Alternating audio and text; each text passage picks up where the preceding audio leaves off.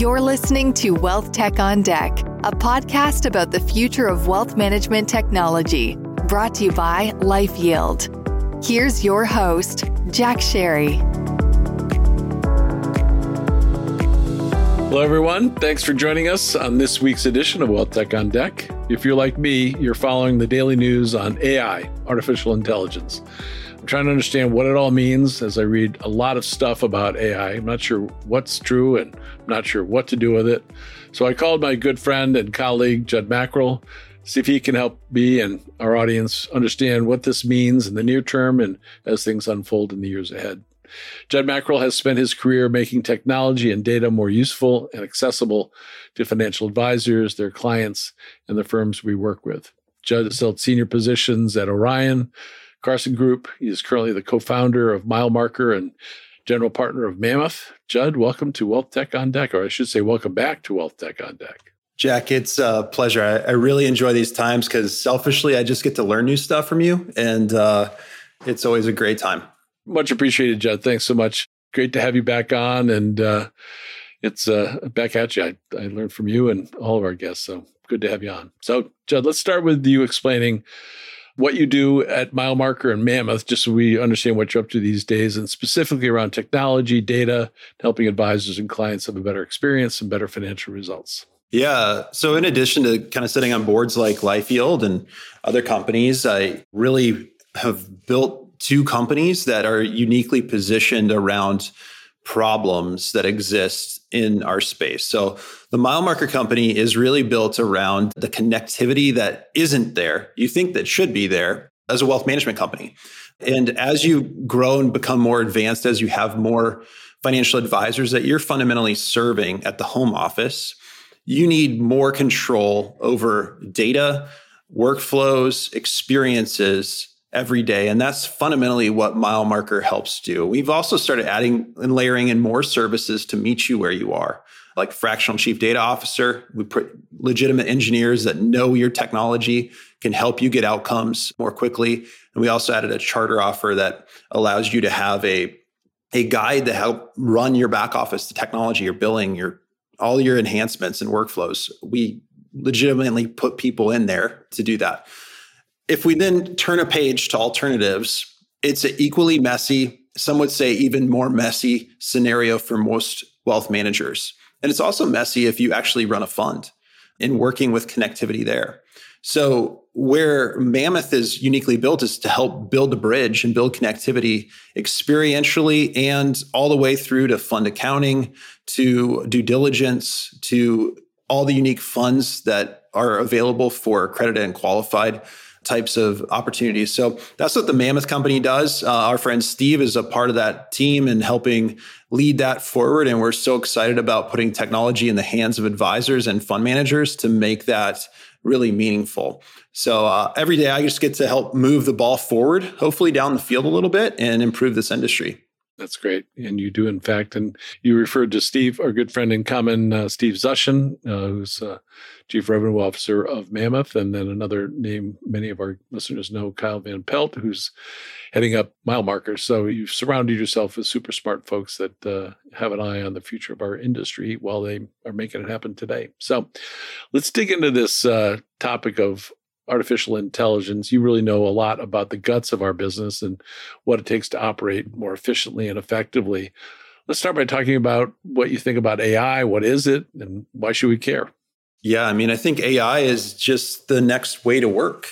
I mean, it's you know we could build, put it on a platform or a pedestal, and you know think it's the next best thing ever. And and I think to some degrees it will redefine how work happens, but it is simply just an augmentation on everyday life.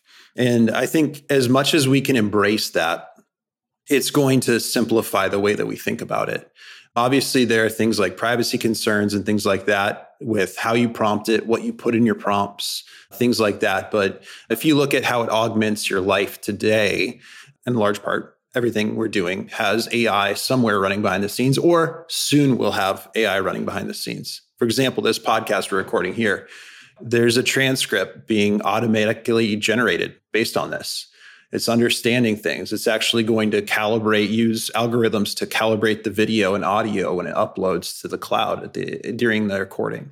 There's things like that that are happening around us, and we, the best design, I think you know you'd see this too, Jack, is like the best design is a design you don't even notice. Mm-hmm. It's just happening, and I think that's what AI is allowing us to unlock in a more tangible way than we ever have before this time. So help me understand, because as I read about AI, it sounds like there's all sorts of issues and problems and opportunities. And I have to say, as I read about it, I'm, I'm not sure what to trust. I'm not sure what to believe. I'm not sure how what's real and what's just someone writing about stuff they know a little bit about. So, what's your take? I know it's sort of in the background on so many things we're already doing. How is this going to be? How do you view it in the near term, anyway? We'll talk about longer term in a bit in the near term, how do you see it as a driver? Where are we headed with regard to that? What can our listeners, many of whom are running parts of businesses or full businesses, are trying to figure out how to incorporate and make mm-hmm. it an important part of what they do? We're kind of coming out of a time, if we think just inside the industry, we're coming out of this like blockchain hangover where everyone was told for the longest time that everything's going to run on blockchain and crypto is going to, we're going to tokenize the world. And when we look around, there's some things that came out of that, but most of us could not find a tangible element of that unless we actually, in our own personal spare time, dabble in some sort of tokenized thing. I do think there are things that will come of that. It's not like it's bad, but it created this massive hype cycle that has disillusioned us to further advancement. When I look at AI, it's a little bit different because it's more tangible. Uh, people send me my friend Gary Bonner just sent me a text this morning showing me some cool AI tool that he found.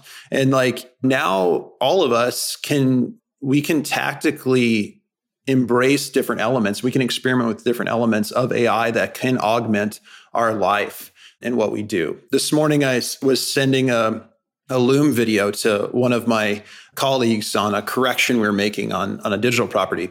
And I use Loom. It records my video, 90 seconds or not even.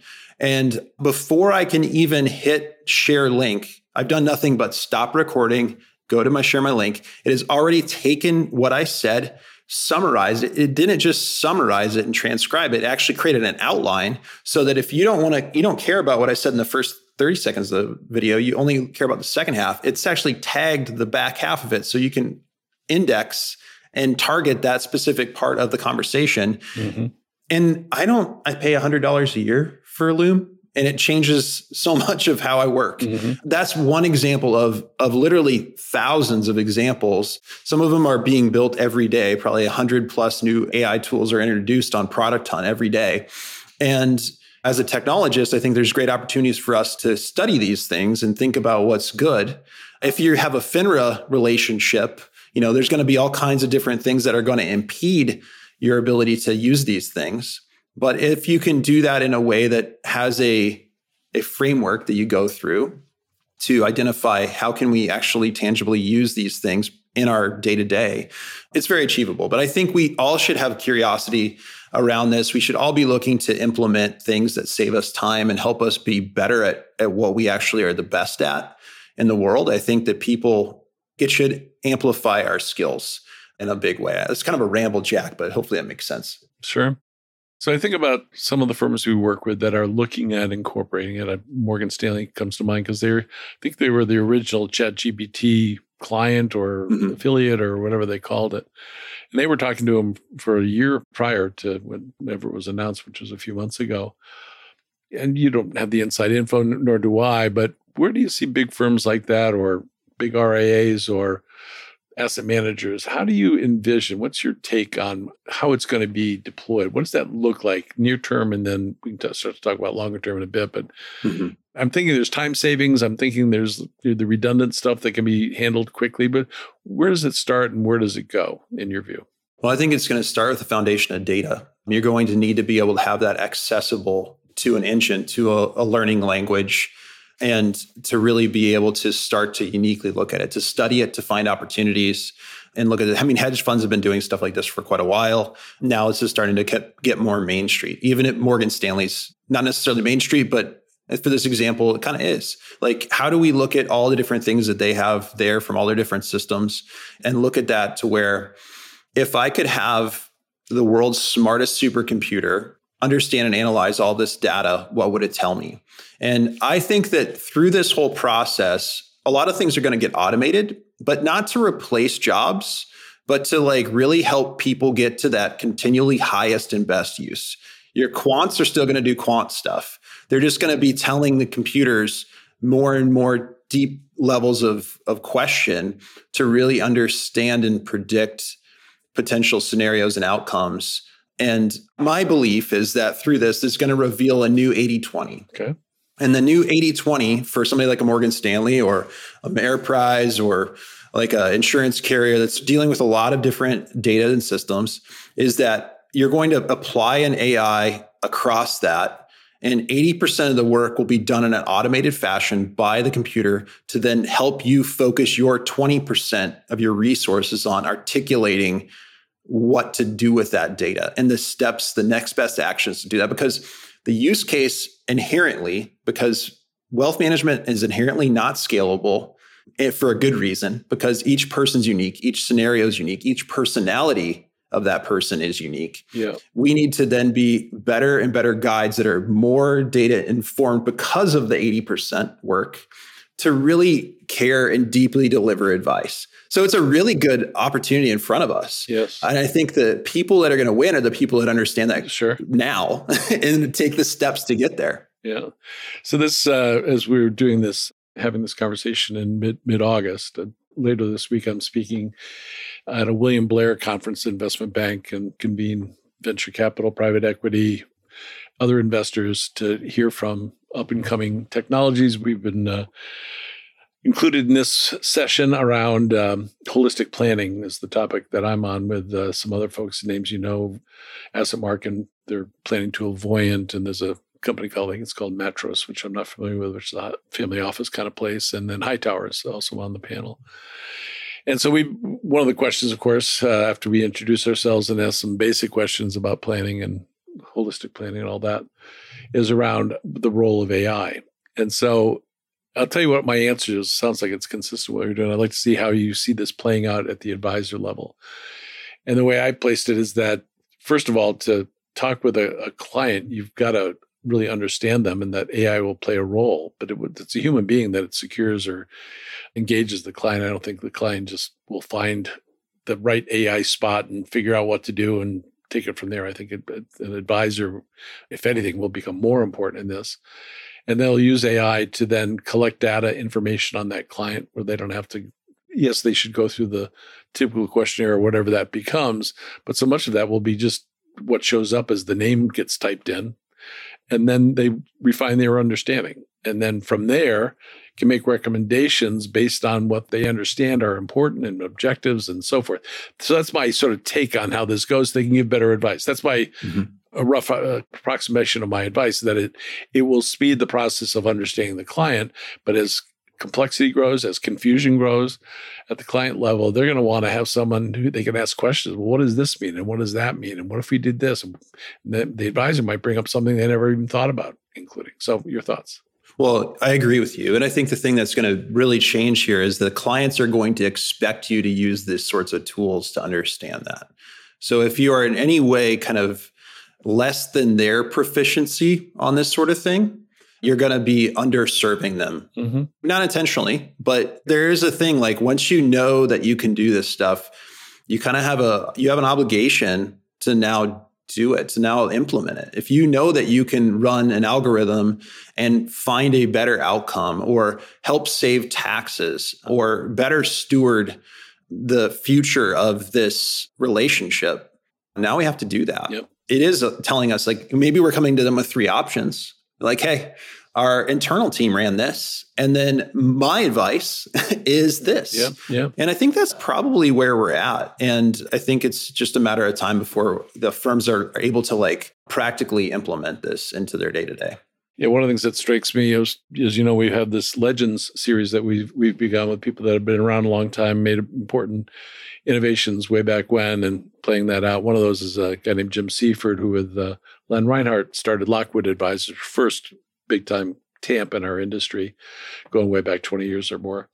Jim now is actually advising clients. He was at one time an advisor himself, is advising clients on issues that most advisors don't advise on insurance, disability, healthcare. Mm-hmm. And one sense, I'd love your thoughts on this. One place I see happening is that as I read research and follow what's going on, consumers that are retired or soon to be retired are have questions about real estate where to live, what they do with their health care, and who can figure that out. Um, and all the different kind of questions that an advisor typically is not trained or, but I could see using AI to get them on the right track or at least refer them to those that have expertise because yep. a lot of the questions are there. And I, my sense is that if you can help the client understand what they might do from a, just how they are going to go forward in their, life in the next chapter, in the latter part of their lives, who are they going to come back to? They're going to come back to the person that rendered the advice. But I love your thoughts on that. Yeah, I mean, I think this is adding value. And Fidelity's been saying this since 2017 or whenever it was, probably before that. But like the value stack of, of advice, this Maslowian pyramid is we should be meeting the base level needs of everybody. And wealth management will transform into life management. Yes. I was talking to my buddy Tim Maurer, who's at Signature FD and he's like i don't know if i don't know if like we're going to call these life coaches or or something like that. I'm like i don't know if i've ever met a life coach that you ever like want to talk about the fact that they're a life coach. The, the branding's wrong right now. We have to figure out existentially how to redefine this but that's not the term. Yes. But there are definitely elements of that that are the future. Yes. Uh, we are going to be thinking about this. We are going to be understanding like hey look tax ramifications for you living in this state, moving in this state are X, Y, and Z. Yeah. And here, let me let me figure out how to do this. It used to be this stuff was kind of like I'd have to know a local expert to really understand it. Yeah. Now the local expert is probably OpenAI yeah. that understands this stuff, but you can now understand as their advisor the preferences of your client. Like I, my client chooses to live in a more expensive area because this is the lifestyle they want. Yes. I'm not going to put them in, you know, guide them down the wrong road that doesn't align with their taste, their personality, yep. or their lifestyle desires. Yeah. So like, that's the kind of stuff that we're going to do. We're going to be thinking about like all my clients in in the coasts of Florida or even here in the Carolinas that are dealing with all kinds of different changes in their insurance because of storms and because of climate change and things like that. The, these are real things that they're going to talk to somebody about. They should probably talk to their advisor first because maybe you just know a guy, that sort of thing. Yep. But the reality is, instead of knowing a guy, you're going to have probably a whole inventory of solutions that might be additive to that, even if it's through a third party. Yep. Probably will be a third party, but an integrated experience of delivering guidance I think is probably in the near term future for for the whole wealth management art industry. And as these questions get answered and as knowledge accumulates or intelligence AI intelligence accumulates your decision your information gets better. So as you're dealing with someone who's you have clients that are considering to move, moving to Florida, say, well, here's what I've learned as we've researched and examined what might happen. Here are things to be mindful of. That's useful information. No. So you may be moving there for tax purposes, but then your insurance rates are going to go up exponentially, and and the net net is maybe different. I don't know. I made all that up, but yeah. you get the idea. Is that you're looking at it more comprehensively as opposed to just, well, you know, I have lots of friends that have moved to Florida because of taxes. But now they have other issues that you've just highlighted as an example. So, yep. all part of the decision making process as you sort that out and then get in issues of healthcare and children and visits and all that stuff. Right. So, John, this has been great. As always, love to talk to you about anything having to do with the, the future of advice. We've had many conversations over many years. If you were to share three key takeaways, what would those be for our audience today? Well, um, I think that you need to make AI a part of your work now, a part of your personal life, and then a part of your work life.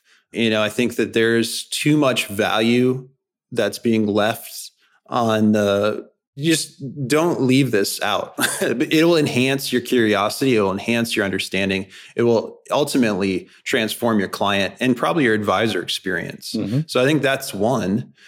And then two is be making investments in the data that you have. Obviously, I'm a bias, I have biased toward that, but you should be making investments in the data that you have because you're going, it's going to be foundational yep. to unlocking how this really comes to live in your reality. Mm-hmm. And then, then I think finally, last thing I would say is that you have to be cognizant of what your clients are expecting. And this is kind of a, a you know no brainer to a lot of folks that are especially the, the advisors that are working hand to hand with their clients. But like the client's expectations are changing. The second now I have the OpenAI, the ChatGPT app on my iPhone, and I can just voice ask a prompt and it gives me back the answer, mm-hmm. it shifts it in a big way because I can get extremely subjective. That would take me 10 minutes on Google. Now it takes me two seconds in OpenAI. And then it gives me something generally pretty tangible to work on. It's changing how things are done. And so we have to stay on top of it. We have to be really listening to how that's affecting the client experience so we can better design it. It's a really good frontier. It's a great opportunity. We should be stoked about this stuff. But we should also be challenged by it mm-hmm. and understand that this is going to change things. We can't just sit aside and, and let it pass us by. We need to embrace it and we need to do better and better all the time because of it. And it, honestly, it's fun. yeah. And I think that you can enjoy it too, because it's just like this, you know, thinking back to even my career is 20 years now, but like thinking back 20 years ago, how would this have transformed the work I did then? Mm-hmm. It would be dramatic. And then what will that mean for us going forward? Advancement of change is going to be great. And the opportunity that we're going to have to do better for people and ourselves, also great. So it's a good time to be doing what we're doing. So we're finally going to make hyper personalized real. you know, that's up to the ambition. That's up to the ambition of these organizations. And man, I hope that people get excited about it because there's so much more value we can unlock for people. So, Jud, it's been a real pleasure to get caught up with you and spend this time together as always. And as we do at this point in our show, as we look to close up, uh, my favorite question we ask our guests, and you've been asked this before, maybe you'll have a new answer, we'll see. What do you do outside of work that you're excited or passionate about and people might find interesting or surprising? For me, we have Kim, my wife, who's in partner. She's incredible. She's just Indeed. really extremely talented at so many things, and you know her well. Indeed. Yep. She and I have four kids. So, uh, 16 year old, 14 year old, 11 year old, and nine year old, two boys and two girls. And we are, we are just enjoying life with them. That's great. Evenings, staying up late, just being together. It's a ton of joy for us going on adventures together that's me. And so when I think about time on the road now, I think about time away from that. And I don't, you know, I want to be with them yeah. and I want to be uh, building life with our, our family and, and then also just making things better all the time. So, but that's it. College football season's coming up. It's mid August when we're recording. That's coming up. That's my one of my favorite pastimes. So, all that's getting a little bit updated, I suppose, but it's a good time uh, to be looking forward for sure. That's great. Terrific, as always. So thanks, Jud. That's wonderful. Great news. I know you you and the family took a trip to Europe. I enjoyed following it on social media. You guys, we had a blast, even though I wasn't with you. So uh, thank you for sharing that. For our audience, if you've enjoyed our podcast, please rate, review, subscribe, and share what we're doing here at Wealth Tech on Deck. We're available wherever you get your podcasts. Once again, Jud, thanks so much. A real pleasure. Thank you, Jack. Thanks for listening to this episode of Wealth Tech on Deck, our ongoing conversation about improving financial outcomes for all. This podcast is brought to you by LifeYield and produced by Reverb. Subscribe to future episodes in Apple Podcasts, Spotify, or wherever you listen to podcasts. You can connect with our host, Jack Sharry, on LinkedIn and Twitter. And for more information about our perspective on the future of financial advice, visit our website at lifeyield.com.